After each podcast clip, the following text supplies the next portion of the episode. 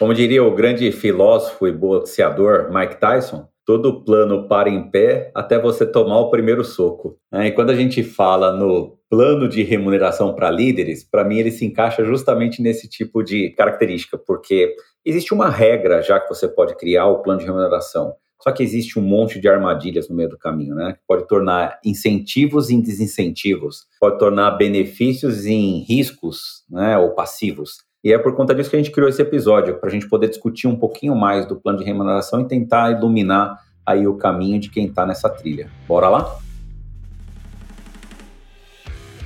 O Startups and Downs é o podcast que destrincha os temas que fazem parte do dia a dia de quem empreende e que nem sempre são contados nos livros, nas notícias ou nas histórias de sucesso de grandes empreendedores e empreendedoras. Nosso objetivo é ser um dos podcasts de cabeceira de quem empreende sem a pretensão de trazer respostas prontas e verdades absolutas. Trazemos conhecimento de causa e buscamos gerar reflexões através do compartilhamento dos ups and downs vivenciados na jornada empreendedora. Sempre presentes estaremos eu, Ricardo Correa, empreendedor há mais de 10 anos e CEO da Hamper, com a missão de trazer a perspectiva de um fundador de startups. E eu, César Bertini, empreendedor das antigas, conselheiro de empresas e investidor de startups há mais de seis anos trazendo a perspectiva de quem investe e acompanha um portfólio de startups. Fala, Ricardo. Assim, nós vamos falar sobre remuneração de liderança, né? E a pergunta que sempre fica é: você já achou a fórmula mágica? Você está satisfeito com as formas que você já tentou de remunerar a sua liderança? Como é que foi essa jornada até agora para você na Ramp? Olha, a fórmula mágica eu não encontrei. Mas satisfeito eu posso dizer que tô, né? Eu acho que é, é, justo dizer que muitas das coisas que a gente vai procurar explorar durante esse episódio, a gente ainda não, não tá no timing de implementar aqui dentro da Hamper, né? Então, uma das escolhas que a gente fez foi manter as coisas justas e simples aqui, né? De forma geral. Acho que a gente ainda não encontrou uma ciência sequer para remunerar o founder, né? Que no caso sou eu, que a liderança, mas é, a gente acaba usando componentes aí que a gente vai falar ao longo do episódio, mas eu diria que os componentes mais simples, né? A gente está muito mais ligado aí à parte da remuneração fixa, estar justa com o que o mercado oferece, do que criar os mecanismos aí criativos que você conhece melhor do que eu e que a gente vai poder explorar ao longo do episódio. Bom, caindo para dentro aí do episódio, para quem está conhecendo o Startups and Downs agora, vale a pena dar uma olhadinha nos episódios anteriores. Aí a gente fez uma sequência sobre modelos de trabalho, né? Falamos muito sobre trabalho presencial, trabalho remoto, trabalho híbrido. Tem sido muito elogiado aí pela nossa audiência. E se você não ouviu ainda, fica aqui o convite. São os três episódios anteriores. Vale dizer também que a gente tem muitos episódios sobre gestão e liderança. Então dá uma olhadinha no seu streaming aí que você acompanha Startups and Downs. Na nossa timeline aí de mais de 70 episódios, tem uma porção, diria que talvez uns 10% aí pelo menos, foi dedicado ao assunto. E pode fazer sentido ouvir alguns outros antes para ter um pouco mais de contexto. Outro disclaimerzinho rápido é que nesse episódio a gente vai fazer um negócio um pouco diferente antes dos ups and downs ali que encerram eu fiz um convite para o César fazer um extra aí nesse episódio. Teve uma vez que a gente estava fazendo uma reunião discutindo outros assuntos e ele me explicou um conceito de Phantom Stocks que eu falei, putz, César, isso você tem que levar para o Startups and Downs para a gente contar para nossa audiência. E aí a gente estava esperando qual episódio teria o melhor contexto. A gente vai encaixar dentro desse de remuneração de liderança. É uma aula, então escutem a gente aí até o fim, que vai valer muito a pena.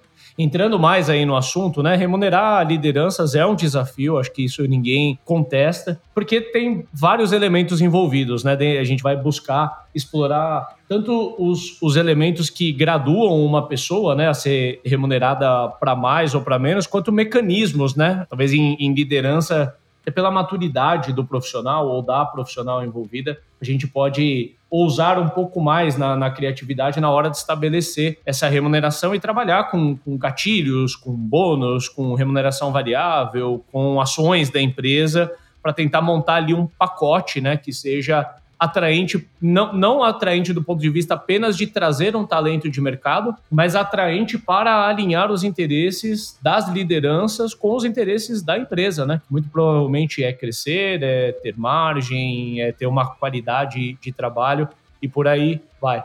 Na falta né, desse modelo, acaba que gera um desalinhamento enorme entre as próprias lideranças, né, que, que podem ter um, um nós e eles ali e achar que uma área é melhor remunerada do que a outra, né, por não concordar, isso acabar criando rotas de colisão entre as pessoas pelo desacordo que existe. Isso pode consumir um tempo violento de founders tendo que apagar incêndios ligados a isso, tendo que ficar negociando muito as coisas no individual, né, um modelo que não escala e acaba por fim por drenar toda a energia da organização, né, que no lugar de colocar essa energia boa para fazer a empresa crescer, acaba tendo energia drenada, tendo que resolver questões políticas e de remuneração interna. Então, visando tangenciar aí essa problemática, a gente criou esse episódio. Vale dizer, assim, né, dos critérios que a gente deve explorar, que eu acho que é a base de tudo quando a gente fala de remuneração de líderes, conta muito aí a experiência, né, da pessoa que a gente está contratando ou da pessoa que a gente tem dentro de casa, é a experiência técnica mesmo, executando e passa pela formação acadêmica, até a, a formação informal dessa pessoa, né, se ela já empreendeu ou não, enfim, qual que foi a jornada que trouxe ela até ali, dentro e fora da empresa. Conta muito também hard skills e soft skills. Vale reforçar que a gente tem um episódio dedicado para hard skills e soft skills e foi bastante direcionado para lideranças nesse caso, mas isso conta muito e é adequado naturalmente para cada posição ali que a liderança vai, vai trabalhar. Para mim, aqui, o item mais importante na hora de olhar para a remuneração de uma liderança é o tamanho do time que vai ser liderado e aqui, quando eu digo tamanho, eu não quero dizer só número de pessoas, tá? Porque pode ter um efeito meio trick aqui e até desalinhar o interesse da liderança de ela pensar assim, quer dizer que quanto mais gente eu contratar, então melhor remunerado eu vou ser, né? Não, não é sobre isso, né? Quando a gente está falando na, na, composição do time ali, tem, tem a ver também a criticidade, né? Que aquele time tem para operação, para as metas da empresa. E para mim o mais importante, assim, que alinha tudo é o estágio da empresa. Não tem como, por exemplo, a Hamper comparar a grade salarial dela com uma empresa de capital aberto e querer remunerar, sei lá, a diretora de vendas da mesma maneira que o Nubank remunera lá, né? É meio, meio óbvio dizer isso, mas eu acho que vale a pena trazer, que muitas vezes as referências externas que a gente encontra são de empresas muito maiores que a gente, a gente tem que ter a capacidade ali de fazer o depara. E por fim, e acho que é onde a gente consegue ter mais fator de soma aqui, são as compensações que estão além da remuneração fixa, ou seja, como construir um pacote de remuneração que seja atraente além apenas do salário fixo. E aqui a gente está falando de bônus de participação na empresa, dentre outras coisas aí que, que podem ser temperadas na hora de estruturar essa remuneração. É, eu acho que tem um disclaimer aqui, né, Ricardo, bem importante, né, que a gente vai falar de vários modelos, várias formas de remuneração, né? Mas primeiro, a gente não está falando de você trazer co-founder. Isso é importante. Os critérios para você trazer um co-founder são outros, né? A gente falou já bastante em outros episódios sobre como você trabalhar com sócios e tudo mais. Então, esse é um outro critério. A gente pode até ter um episódio para você como atrair outros co-founders, né? E a gente falar como é que você faz essa distribuição. Aqui a gente está falando de executivos, de liderança mesmo, que você está trazendo para a empresa. Não necessariamente vão ser co-founders, mas são pessoas extremamente importantes para a construção da empresa. E a startup, né, o segundo ponto, que as startups de início, elas sempre têm muita dificuldade de falar, além do salário base, de falar de PLR, por exemplo, né, participação nos lucros, né, porque a empresa não tem lucro, ou pagar um bônus, porque a empresa está salvando caixa, né, e ela já parte diretamente ali para uma distribuição de equity. E aqui cabe já um, a gente adiantar um ponto negativo ou um, um, alerta importante, né? A gente tem uma mania de falar sempre. Eh, primeiro, a gente. Eu vejo muita empresa que acaba distribuindo equity a rodo. Por quê? Sempre, ah, para atrair as pessoas, ele fala, poxa, você está me dando 1% da empresa, 1% é muito pouco. Mas é um pouco da nossa mania de que 1%, se você conseguir mostrar que é uma empresa que tem uma valorização de 10, 20, 30 vezes, a gente vai esclarecer durante o episódio que você tem que deixar de olhar para a posse, ou seja, quanto eu possuo da empresa, se eu tenho 1% ou se eu tenho 10%, e olhar para muito mais o quanto que eu tenho potencial de ganhar com este 1%. E aí, quando você transforma isso, em vez de percentual de participação, mas em monetário, né, em valor monetário, a relação geralmente com o salário fixo, né, o salário base das pessoas, ela é astronômica, ela é muito, muito grande, né? Então acho que vale muito esse disclaimer, ou seja, a, a gente, os founders, a, os executivos, né, as lideranças precisam tirar um pouco da cabeça essa questão da posse e muito mais da questão de o quanto pode ganhar, né? Vamos fazer uma, uma extrapolação. É, você, por exemplo, é um funcionário da XP e você ganha ações da XP você está pouco interessado das ações da XP, qual é o percentual que você tem da XP? Provavelmente vai ser muito baixo a princípio. Né? Baixíssimo, irrisório. Mas você sabe que aquelas ações te dão direito à valorização que a empresa tiver, você capturar essa valorização, o quanto que essa empresa distribuir de lucros, de repente você tem direito a, a uma parte dos lucros da empresa. Então, você vê que o critério de empresas mais maduras, ele já meio que ele tira essa questão da posse. Eu acho que nas startups a gente ainda tem um pouco desse ranço e a gente precisa tomar bastante cuidado com quando a gente vai analisar aqui incentivos para liderança para não cair nessa armadilha. Esse disclaimer que você trouxe no início, acho que é fundamental para alinhar a mensagem que a gente quer passar aqui, né? É muito comum a gente ver startups que quando precisam criar ali o segundo batalhão, né, a liderança, vamos dizer assim, a liderança média, a gente está falando de head de vendas, head de people, head de customer success, head de marketing, financeiro e por aí vai, não é a mesma coisa do que compor ali o time de founders. E muitas vezes, founders que querem atrair talento rápido acaba trazendo lideranças de mercado e, e dando essa conotação, né? Esse comportamento e distribuindo muito cedo o equity, né? Até trazendo conhecimento de causa para o episódio, dentro da Hamper a gente tem um, um, stock option plan que eu tenho segurado ele ainda na, na distribuição dele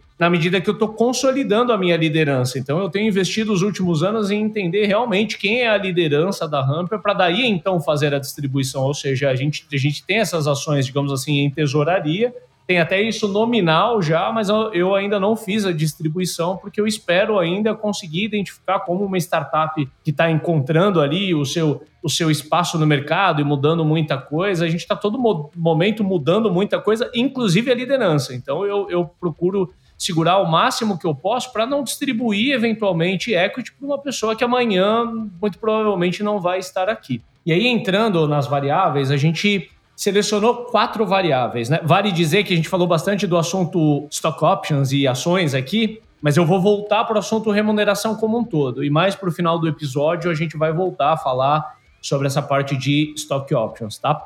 Então, a gente separou em quatro grandes vetores que compõem a, a remuneração da liderança. São eles salário base, bônus, participação nos lucros e aí as opções em ações. Eu vou começar falando sobre o primeiro, que é o salário base, quais critérios que influenciam. Para mim, o primeiro deles é pesquisa de mercado. Eu falei sobre isso no começo do episódio. Muito possivelmente, as pesquisas de mercado que você encontra nos grandes veículos de comunicação de negócio são mais baseados em empresas maiores. Se você é uma empresa que fatura menos do que 100 milhões, e se você escuta esse episódio, é muito provável, né? Você vai ter um pouco mais de dificuldade de encontrar né, pesquisas assim bem estruturadas para empresas, sei lá, que faturam 10 milhões ao ano, 20 milhões ao ano e muitas vezes até menos do que isso. Mas vale comentar que já existem muitos grupos de founders que fazem esse tipo de pesquisa.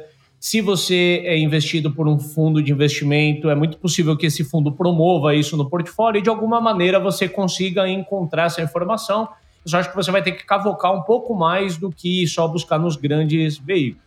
Esse para mim é o mais importante, tá? Porque eu acho que ele alinha bastante, ele, ele tira possíveis questionamentos e, e ajuda você a evitar tentar criar uma fórmula muito mirabolante dentro de casa que vai deixar de funcionar algum momento. Mas tem outros componentes também. Experiência da pessoa e as habilidades que ela porta em soft e hard skill, eu falei um pouco sobre isso antes. O tamanho e o estágio da startup, conta muito. É, não adianta tentar pegar ali o modelo de remuneração de uma empresa muito maior do que você e replicar. Assim como se você já graduou alguns estágios, é importante você revisar o modelo de remuneração que você tem, porque pode estar defasado em relação a como era há um ano, dois anos atrás, quando a empresa estava muito menor. Tem um critério também fundamental que é a carga de trabalho que aquela pessoa vai enfrentar no dia a dia, principalmente as responsabilidades, né? A gente começa a ter assuntos, algumas lideranças respondem por assuntos críticos da empresa, né? Aqui na Hamper eu posso citar, por exemplo, a gente tem lideranças que estão associadas ao assunto segurança da informação, por exemplo. Essa pessoa assina documentos sérios ali onde ela põe o nome e ela é responsável por esse assunto.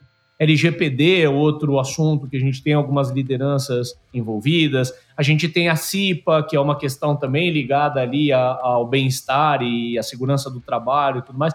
São pessoas que acabam tendo uma criticidade até além ali do, do job description dela. Mas tem a ver também com o job description. É natural que algumas áreas, por exemplo, se a sua empresa ela é altamente tecnológica, é muito possível que a pessoa que é head de engenharia esteja sentada né, em, um papel ali que tem uma criticidade maior do que a pessoa que é head de vendas e está tudo bem, né? E muito, muito possivelmente aquela pessoa pode, pode vir a ter uma remuneração maior.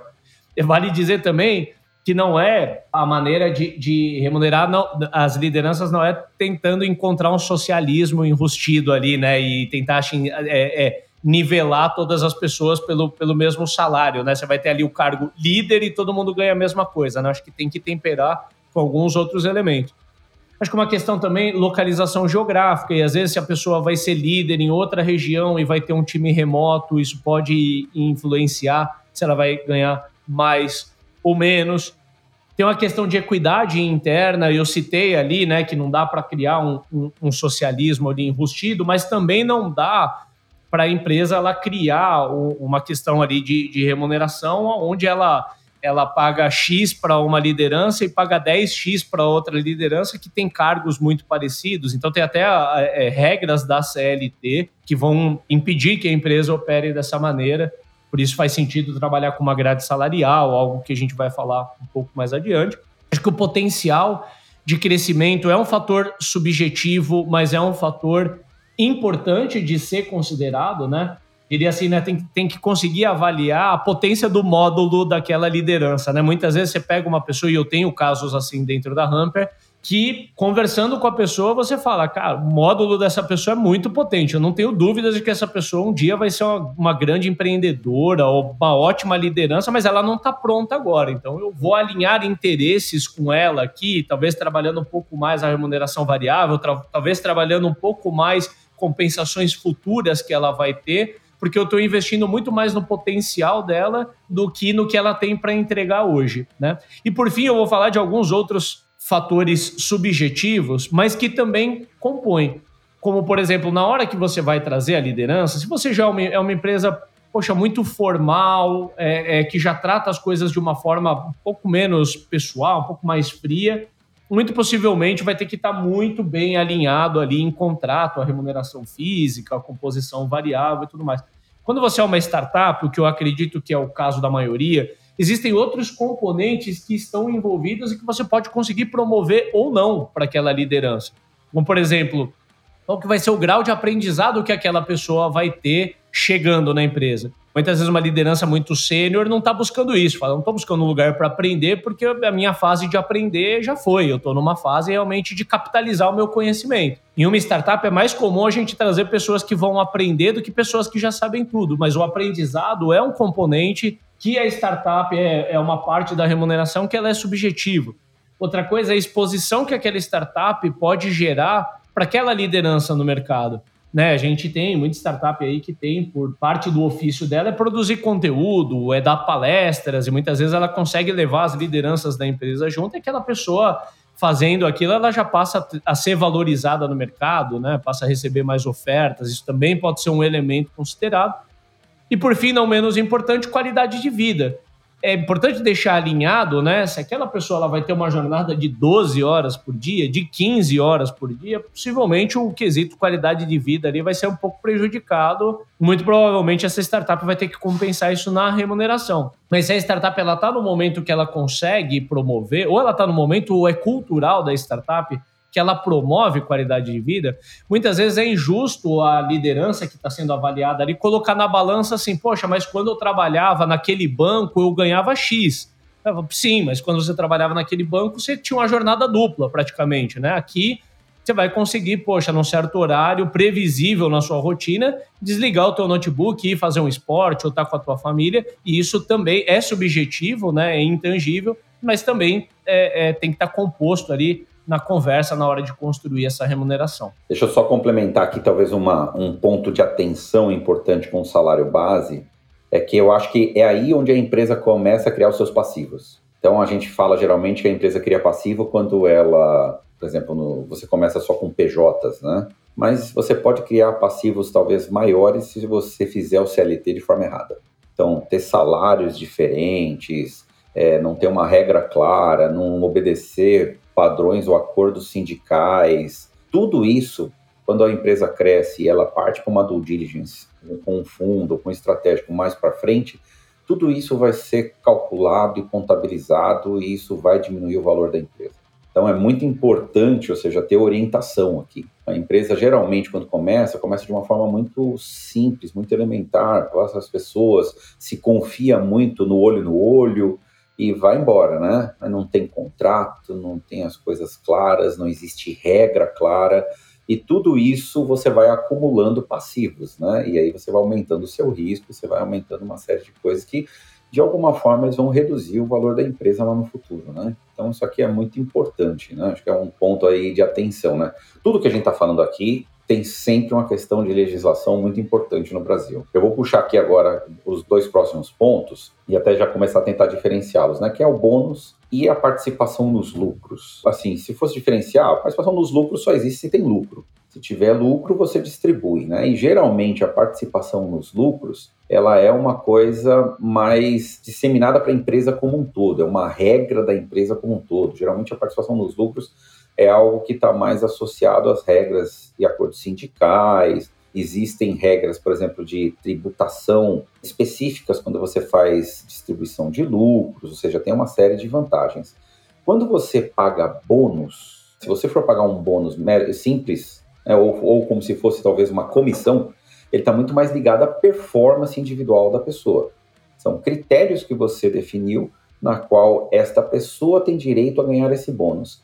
Como é algo mais individual, você não tem, por exemplo, alguns benefícios fiscais. Então, as empresas muitas vezes, os próprios advogados orientam formas de fazer para você tentar ter algum benefício fiscal na hora de pagar esse tipo de bônus, criar alguma diferenciação e conseguir ter algum benefício fiscal encarando o bônus como um outro padrão de remuneração. Mas aí você tem que falar mesmo com um advogado para ele te orientar. Mas então, geralmente, o bônus ele está mais associado a esse desempenho individual, ou você coloca alguma coisa relacionada à equipe, mas ele é uma forma de você incentivar a pessoa pelo trabalho dela, né, pelo desempenho que ela fez ou como ela participou no time dela, na equipe dela, como ela evoluiu. E aí você tem, por exemplo, a gente diz que isso está mais ligado, por exemplo, à meta de venda, está mais ligado ao crescimento da empresa ou ao alcance de lucratividade mesmo assim, ou algum projeto especial, você está refatorando um produto, né? Talvez você tenha ali um bônus específico se cumprir prazos, se fizer mais rápido. Você pode usar esses argumentos. Agora, a empresa tem que tomar bastante cuidado na hora de pagar os impostos sobre isso, porque isso é salário, né? É, tomar muito cuidado para você também não criar uma série de liabilities lá no futuro.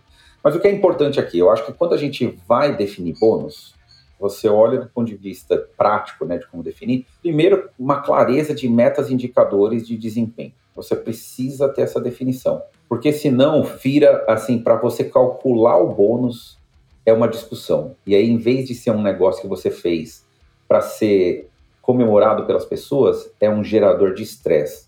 Porque a regra não está clara, e aí, ah, nossa, eu quase alcancei o valor, mas é porque você investiu em tal coisa, eu não alcancei esse valor, eu não tive a tomada de decisão, ou seja, eu vou dar um exemplo. Você fala que é lucratividade e você resolveu fazer um investimento, montar uma outra, uma outra equipe para fazer uma nova feature que não deu certo. Aí a meta dessa pessoa, o bônus dessa pessoa foi influenciado por conta dessa sua decisão. E ele fala para você, poxa, mas eu não tive nada a ver com essa decisão, foi uma decisão que você tomou e isso prejudicou o meu bônus. Então era uma coisa que você fez para ser boa, e no final das contas, por metas e indicadores de desempenho que não estavam tão alinhados, você acabou gerando um problema, né? Ou o contrário, né? De repente a pessoa, você protege tanto a pessoa e lá na frente você, ela tem direito a um bônus, só que você fez tantos outros gastos que não foram colocados que você não tem dinheiro para pagar para ela. Você fez outros investimentos que você excluiu no cálculo do bônus dela e daí você não tem dinheiro para pagá-la. Então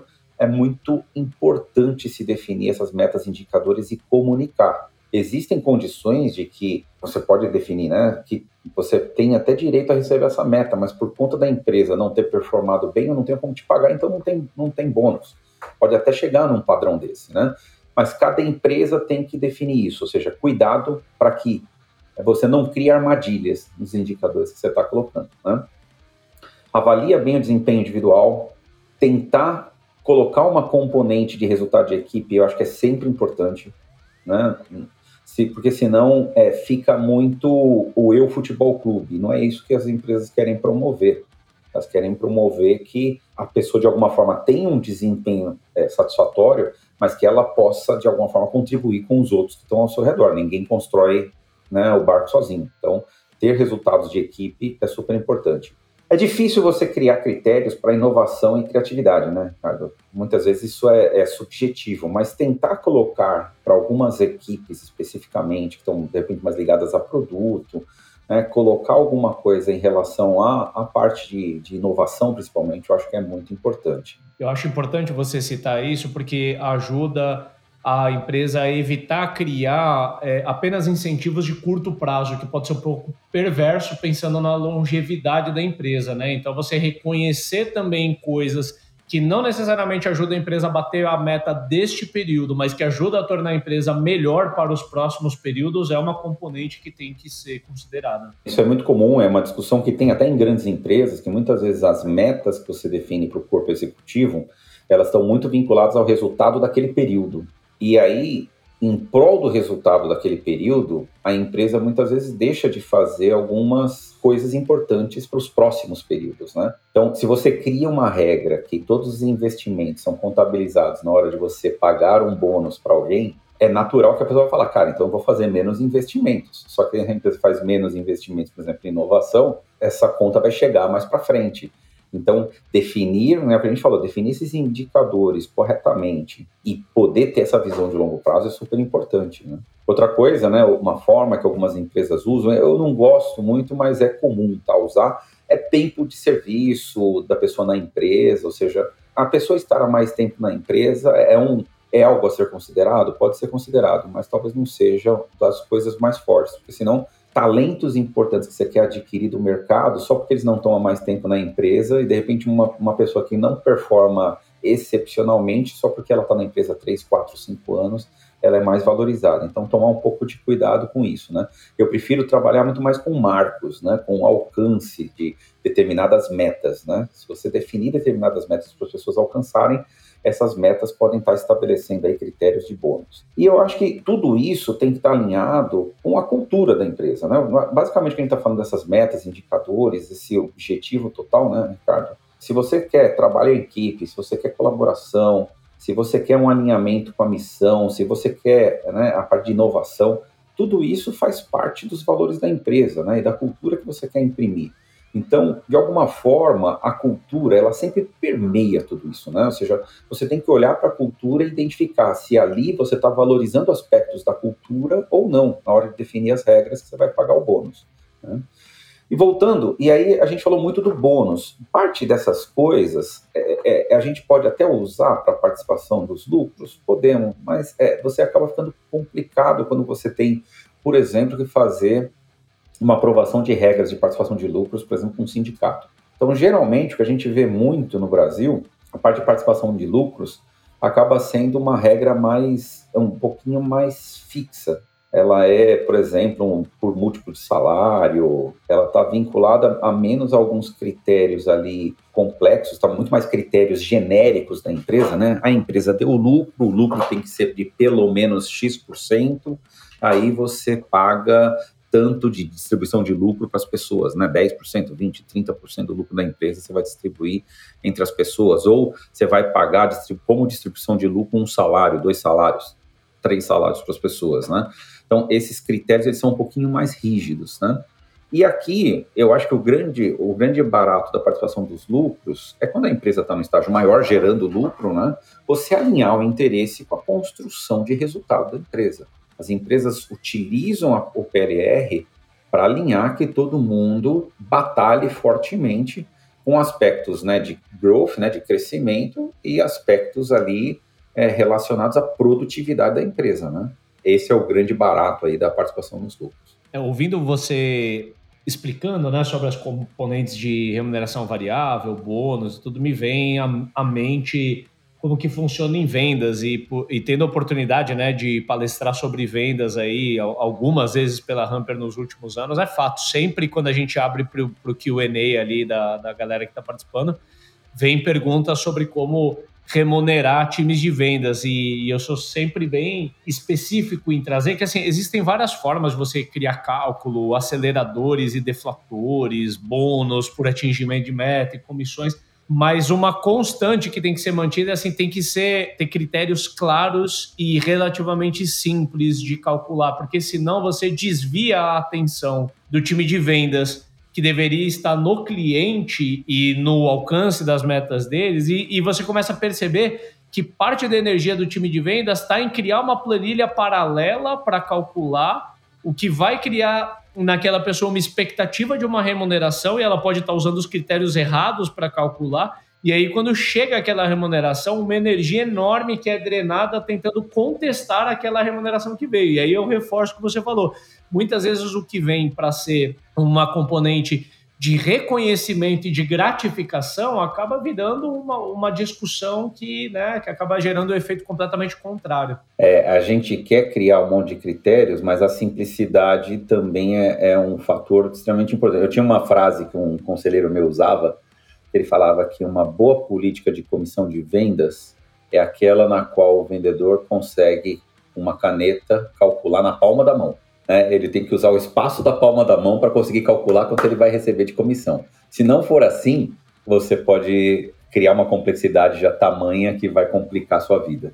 Perfeito. Se não parece que você cria um modelo de remuneração que ele está mais ali para ludibriar, né? Parece que dá a opção de a pessoa ganhar um salário enorme, mas tem tantos gatilhos ali, né, que tiram daquela potencial remuneração, que acaba gerando mais frustração. Fora o custo, né, César, cara, de calcular isso tudo. Você imagina se você tem uma complexidade enorme, você tem que ter um time de back-office só para ficar fechando remuneração variável ali, né? Com certeza, se você não é uma corporação de capital aberto, não vale a pena você ter um, um time dedicado a isso. Sim.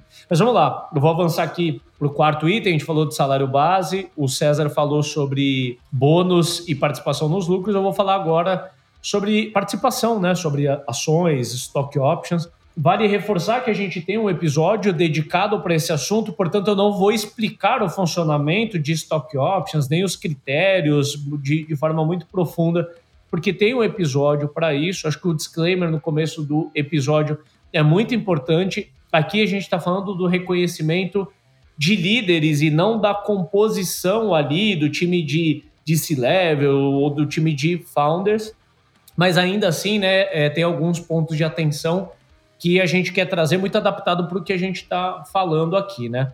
Então, normalmente uma empresa ela cria um Stock Option Plan, que é o acrônimo aí de SOP, muito comum em startups, principalmente aquelas que passam por, por investimentos, mas não limitado a startup, qualquer empresa poderia ter um plano. Algumas empresas que chamam isso de plano de partnership, pode variar um pouco, mas enfim.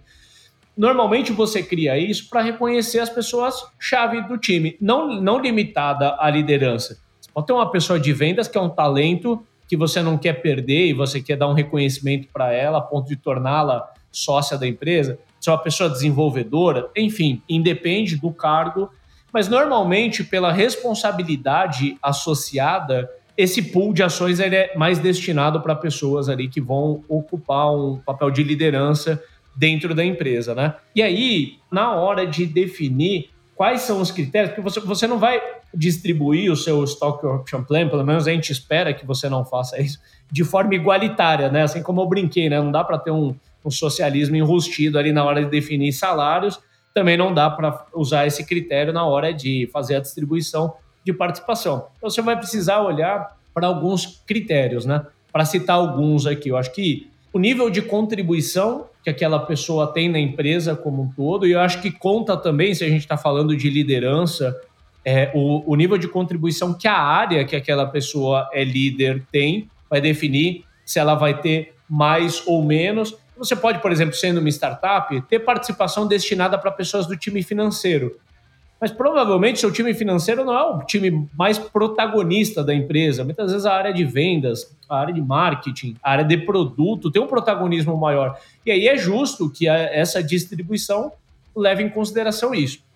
Outro critério é o desempenho. Naturalmente, pessoas que entregam mais faz sentido, né, que elas recebam mais também, desde que esse entregar mais esteja alinhado com os objetivos da empresa, né? Mas o, o desempenho é uma componente importante para a gente reconhecer as pessoas que merecem ser reconhecidas. Um mecanismo que eu recomendaria, normalmente a gente oferece é, o SOP para a pessoa na chegada dela, né? A gente negocia com uma liderança e faz ali uma composição do que vai ser dinheiro em cash mesmo, pago né, no, no salário base e nas, nas variáveis, e uma parte que vai ser destinada para SOP. Uma sugestão que eu deixo é, como essa pessoa ela vai ter bônus ao longo do caminho, a empresa ela pode trabalhar gatilhos para que aquela pessoa tenha interesse em converter o bônus dela em participação. Então ela já tem um SOP que é dela por direito, mas ela pode aumentar esse SOP convertendo bônus que ela recebe ali trimestralmente, semestralmente ou anualmente, ela converter isso comprando ações, até com incentivos alinhados, porque para a empresa ter menos deslocamento de caixa, pode ser interessante colocar até uma alavancagem ali, que ela compra opções da empresa com certo desconto, que dá um sentimento também para a pessoa que o dinheiro dela valeria mais se ela comprasse em ações e não se ela sacasse aquele dinheiro para converter aquilo em um bem, né? Vai depender muito do momento de vida também da pessoa, a escolha que ela vai fazer. Mas acho bastante interessante dar essa essa possibilidade de expansão da participação que a pessoa tem, convertendo os bônus dela, né? E o terceiro critério que eu quero citar tem a ver com o crescimento e o tempo de serviço. E eu acho que o César foi categórico ali quando ele falou, né? Tempo de serviço é uma coisa que, em especial em startups, que a gente olha um pouco menos, né? Não significa que, que a pessoa que, poxa, porque eu estou aqui há cinco anos, eu acho que eu tinha que ganhar mais do que todo mundo que está menos tempo do que eu. Pode ter a ver, né? Mas na maioria dos casos não. Acho que tem a ver com a criticidade, com a entrega e o tempo de casa pode ser um fator ou não.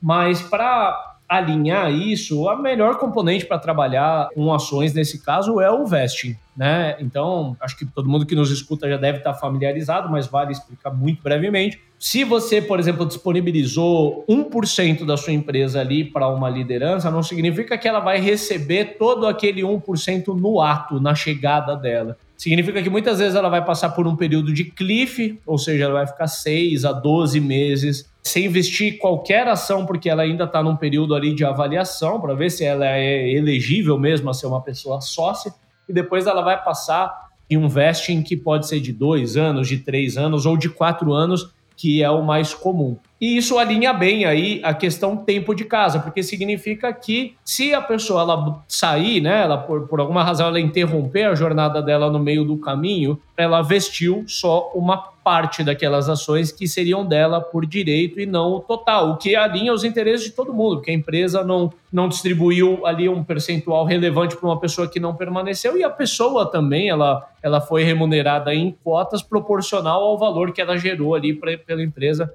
no período que ela esteve ali. E um ponto final para amarrar isso, o ponto que o César comenta no início do episódio, ele é muito importante a gente tem uma cabeça, eu não sei se é cultural no Brasil, mas posso falar pelo Brasil, porque é onde eu tô e, e os founders que eu converso são daqui, uma cultura de olhar para a participação da empresa olhando para o percentual e não olhando para o valor que aquela participação tem.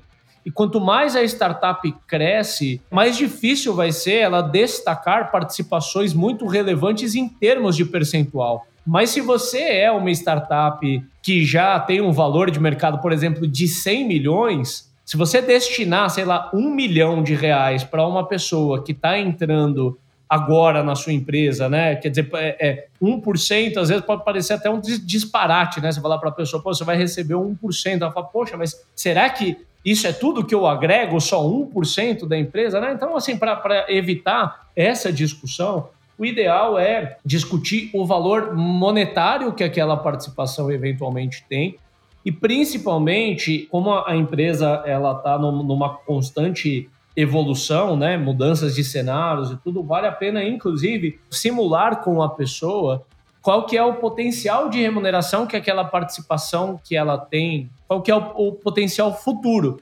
Porque normalmente numa startup tá todo mundo muito mais pelo valor futuro daquela empresa do que pelo valor presente. Então, muitas vezes, um valor presente não é grandes coisas, mas como a empresa tem um plano de crescimento para os próximos 3, 4, 5 anos, e inclusive o vesting está alinhado com isso, o ideal é a gente conseguir simular com aquela pessoa quanto que aquela participação que ela tem pode ter ao final do período de vesting dela considerando diversos cenários. Né? Não recomendo traçar apenas um cenário otimista, onde no final da jornada a empresa virou unicórnio e todo mundo ficou multimilionário, mas também traçar cenários pessimistas, onde ainda que a empresa não alcance aquele crescimento de foguete, ainda que ela se pareça mais com uma empresa mais tradicional, passados cinco anos, aquela participação que aquela pessoa tem, muito provavelmente ainda tem um valor muito relevante. Muitas vezes aquela participação no composto ali vai valer mais do que tudo que ela ganhou de salários até ali, né? Por isso a importância de alinhar em cima do valor monetário e não em cima somente do percentual. Tudo isso que a gente falou, né, Ricardo, ele traz também para a gente, e vale ressaltar que são regras muito bacanas de se fazer, né? Mas elas vão criando complexidades, e essas complexidades podem gerar uma série de riscos, né? E aí vale a pena a gente, a gente reforçar alguns deles, a gente já durante o episódio foi falando né, de vários deles, né, mas alguns cuidados que você precisa ter. Né? Primeiro cuidado é sempre você atentar é, para a legislação vigente. Você tem que ter algum apoio, provavelmente ali de um advogado, para que ele consiga te orientar para você evitar riscos trabalhistas. Né? Tudo que a gente falou aqui, você está criando um monte de regras que existem algumas jurisprudências, mas existem outras coisas que são questionáveis na justiça. Então, a forma que você for fazer, muitas vezes, é o limite. Não é o que você vai fazer, mas a forma na qual você faz é um contrato errado, um termo que você usa diferente, que pode te trazer uma série de complicações aí, e né, uma série de riscos e liabilities, né, ou seja, passivos que você vai trazer para a empresa, tá? Então, muito, muito cuidado e você pode ter que utilizar em algumas das situações até mesmo um acordo com o sindicato. A gente tem que jogar o jogo que está no Brasil. Eu sou um crítico dessa complexidade que a gente tem. Eu acho que isso daí toma um tempo da gente como executivo, como fundador de empresa, como empreendedor absurdo. Mas esse é o jogo. Né? A gente não está nos Estados Unidos, né? a gente está no Brasil. Então aqui tem que respeitar esse tipo de regras. Né? Não é a livre negociação das duas partes. Né? Você tem uma regra que mesmo você combinando algo com uma pessoa, se ela depois for na justiça, aquilo não tem valor nenhum, né, que você combinou com ela. Então, muito cuidado com tudo que você for fazer, ou seja, sempre com orientação de um advogado, né? Outra questão que você tem que tomar cuidado é a questão tributária, fiscal envolvida nisso, né? Porque você pode, de repente, se utilizar alguns benefícios que você julga que estão sendo utilizados de forma correta, ou você pegou só o seu contador disse para você fazer dessa forma, e você fez, mas o seu contrato não condiz com aquilo corretamente. E aí isso é questionável na justiça.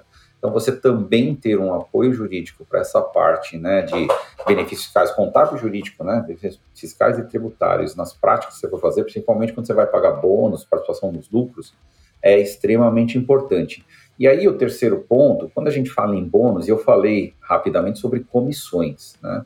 Um problema muito, muito comum no Brasil é que as empresas não, não entendem. Existem regras para você pagar, né? Se você paga algo recorrente, é algo que. Você não vai pagar bônus todo mês. Se você pagar bônus todo mês, provavelmente isso vai ser encarado como uma comissão e bônus todo mês ele incide um negócio que chama de descanso semanal remunerado, DSR. É uma regra da CLT, então a gente está falando para quem tem regime CLT, né? porque quem não tem regime CLT já está no risco de estar tá trabalhando com PJ. Mas quem está tá no regime de CLT e recebe esse tipo de, de, de bonificação ou comissão, é, você tem que reter ou você tem que pagar um adicional desse descanso semanal remunerado para um funcionário. E aí muita empresa esquece disso, ou nem sabe que existe esse negócio. Eu lembro, na própria Hamper, logo no início da Hamper, eu sentei com você eu ia citar isso. É. Quase que o business model da empresa não pararia de pé se a gente crescesse o que a gente estava é, presumindo crescer ali, com o modelo é. de custos que a gente tinha modelado, ia ter um colapso em algum momento por causa disso. É. E, e, é uma regra que até é simples, ou seja, você, vamos supor que você fez todo o seu planejamento, que, poxa, é, é possível pagar 4% de comissão para as pessoas. Então você está fazendo o planejamento. Né? Então, 4% sobre as vendas é possível eu pagar. Em vez de você publicar na sua política que você vai pagar 4%, se você publicar que é 3%, no final das contas, você, quando adicionar o DSR, que varia entre 20% e 30%, você vai pagar os mesmos 4%. Então, talvez essa seja o trick que você tenha que fazer. Ou seja, se você não conhece esse tipo de, de problema, você pode criar uma regra que vai gerar um risco para você enorme. E tem várias empresas que, que são surpreendidas, nem sabiam que isso poderia existir. Né? E aí ela só acontece quando uma pessoa, de repente, informada por algum advogado, vai lá pra, na justiça e vai pedir: olha, tá tudo certo até agora, mas você não me pagou o DSR, que era uma coisa. E aí não tem discussão, gente. Né? É um negócio que é, é mortal. Você vai ter que entrar num acordo né, ou vai ter que pagar na justiça tudo, porque não tem como você correr atrás disso, né? Então isso aqui é muito importante. Então são três cuidados que a gente quis destacar para que todo mundo aí, na, na hora de fazer essas políticas, saber que é, não é algo que basta você sentar sozinho e definir, né? Você precisa conversar com outras pessoas com outros conhecimentos, que muitas vezes a gente erra por falta de conhecimento. Acho que muita coisa a gente consegue ter uma, ter uma troca boa, mas tem alguns momentos assim que eu realmente paro para ouvir você falar e fico ali boquiaberto ali. Eu acho que você é um dos caras que mais conhece sobre determinados assuntos, assim, não vou dizer nem só da minha rede, eu ousaria dizer que talvez no Brasil aí, e um deles é sobre composição de cap table, variáveis. A gente já falou sobre é, como solucionar cap table. Você já me ajudou mais de uma vez a encontrar soluções para o cap table da Hamper adequadas para o nosso momento. E não faz muito tempo você estava me explicando sobre a questão de Phantom Stocks, que foi uma das vezes que eu fiquei de queixo caído, era um mecanismo que eu não conhecia e aí a gente falou, cara, a gente precisa levar isso para o programa. E queria que a gente trouxesse isso como um extra aqui para esse episódio, que você fizesse mais ou menos aquela explicação que você fez para mim aquele dia, que eu acho que vai somar, assim, vai abrir um caminho novo para as pessoas pensarem aí como que como pode trabalhar não só remuneração de líderes, mas de construir aí essa base de acionistas de, um, de uma forma mais mais escalável, com menos riscos para todas as partes envolvidas? É, o mecanismo não é complicado, sabe, Ricardo? É, muitas vezes é, é, o que a gente estava falando, né? Talvez seja um pouco de falta de conhecimento ou vivência, que muitas vezes a gente ouve os termos, né? E a gente não, não entende muito bem como trazer. Então, nós vamos falar aqui cinco minutos sobre o assunto, longe de ser um manual completo do que é isso, né? Mas a nossa audiência tem os nossos contatos, né? Se a gente está no LinkedIn, a gente tem os nossos e-mails também para entrar em contato conosco. Né? Se tiverem alguma dúvida, vai ser um prazer a gente poder passar algum material e poder ajudar, né? Mas vamos lá, a questão natural que a gente tem das opções, né? Quando a gente vai fazer né, uma, um stock option plan, né, um SOP, como você falou, geralmente a gente trabalha com uma opção de compra, né? Ou seja, a pessoa ela tem a opção de comprar parte da empresa a um determinado valor específico. Então, esse valor pode ser um real, e aí você está dando uma participação para a pessoa, uma participação futura, em vez de já colocar ela no contrato social, ou se você ainda não é uma SA e tem ações, né? Você não vai distribuir. Então, você vai dar uma opção para ela lá no futuro comprar, por exemplo, a um real. Uma forma muito comum que tem, em vez de você vender a um real, você fala o seguinte: eu te dou a opção de comprar parte da empresa.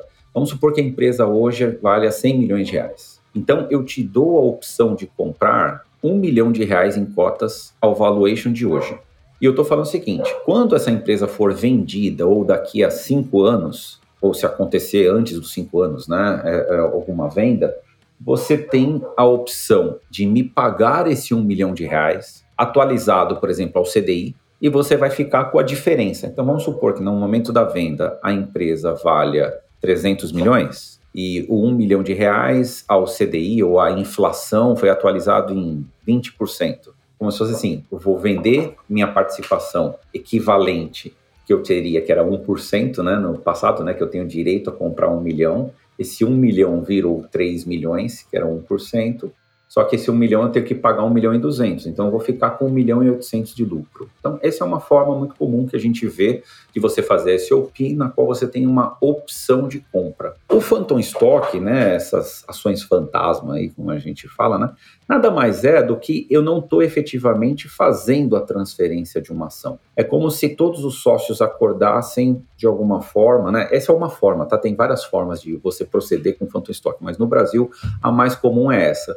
Você, antes de fazer a distribuição do resultado da empresa para os sócios, os sócios falam o seguinte: olha, todos nós sócios acordamos que 10% do valor futuro da empresa vai fazer parte de um phantom stock. São, são cotas fantasmas que a gente criou. De tal forma que quando essa empresa for vendida lá na frente, a primeira coisa que a gente vai fazer é pagar esses 10% do valor que ela for vendida para as pessoas que tiverem participação no nosso programa de Phantom Stocks. Tá? E os outros 90% a gente recebe diretamente. Só que, muito parecido com esse mecanismo que eu falei das opções, existe um valor que essas pessoas do Phantom Stock têm que pagar para os sócios anteriores. Então é como se os sócios anteriores estivessem falando o seguinte: olha, o que a empresa cresceu até agora, antes de eu montar o programa de Phantom Stocks, eu vou receber este valor, 10% do que eu tenho de participação, eu estou dando para essas pessoas e eu aceito que daqui por diante eu vou receber inflação desse valor. O que superar a inflação vai ser dessas pessoas que vão participar desse Phantom Stock. Então é como se eu, sócio atual, tivesse falando o seguinte: 90% eu vou receber pelo crescimento que eu vou alcançar da empresa e 10% eu vou receber, só que eu vou receber do momento agora só atualizado a inflação, atualizado a CDI ou alguma taxa que a gente defina. E aí é uma forma de você criar um programa, você abrir espaço sem você dar ações especificamente para as pessoas. Então elas não têm o direito às ações, então elas não têm, por exemplo, quando você faz a distribuição de ação, a pessoa tem direito, por exemplo, à participação nos lucros. No Phantom Stock, ela não tem necessariamente a participação dos lucros, porque ela não tem a posse de nenhuma ação ainda. É uma ação virtual, é uma ação que não existe. É uma ação que ela só vai ter efeito lá na frente. É como uma opção. Se eu tenho uma opção de comprar alguma coisa, se acontecer o lucro da empresa, o lucro da empresa vai para quem tem a posse já da ação e não para quem tem uma opção de comprar ação. Então, isso daqui é muito importante. Então, você vê que é um mecanismo simples, não é algo complexo. Existem outras formas de fazer, mas no Brasil eu tenho visto já várias empresas tentando utilizar esse tipo de mecanismo, até para você não detonar também o cap table. Você consegue criar um plano desse e você não detona o cap table, porque todos os sócios acordaram que a partir daquele momento eles aceitam que existe esse phantom stock, né?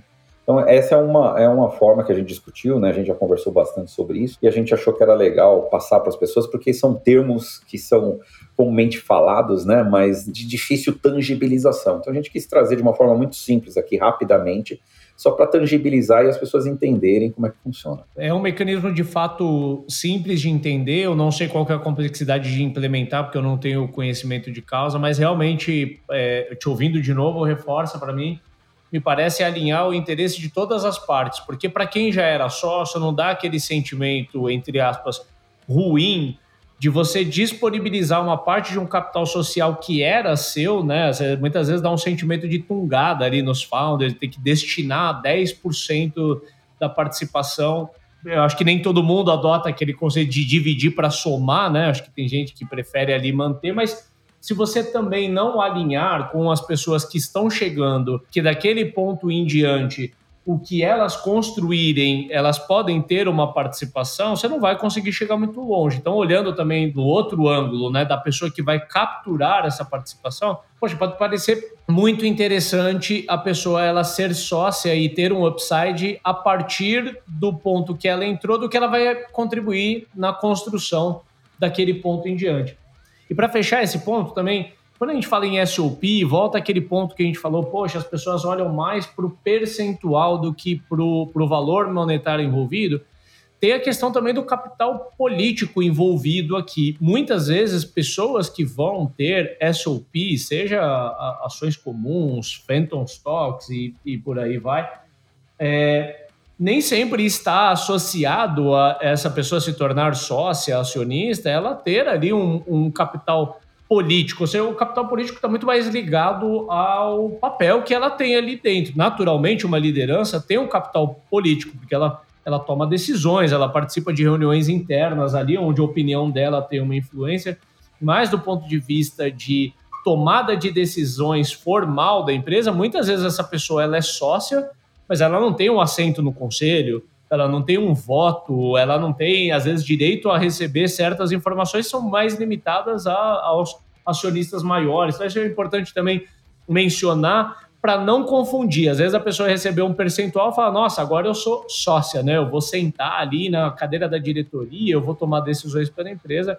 E não é para isso que a empresa está olhando quando ela converte, é muito mais para alinhar os incentivos muito mais monetários do que políticos da empresa. E aí, César, para a gente fechar, bora para os nossos ups and downs. O que, que você traz aí de um up ligado a esse assunto? Para mim, a empresa precisa ter, Ricardo, eu vejo como uma baita vantagem empresas que têm regras claras estabelecidas, ou seja, existem documentos, políticas, né? Então, grade salarial né, muito clara, política de benefícios, programa de bônus ou ação publicado né, para todo mundo, porque isso ele alinha a expectativa, você diminui sentimento de injustiça, que a regra está clara, as pessoas já sabem, ó, essa é a regra da empresa, né?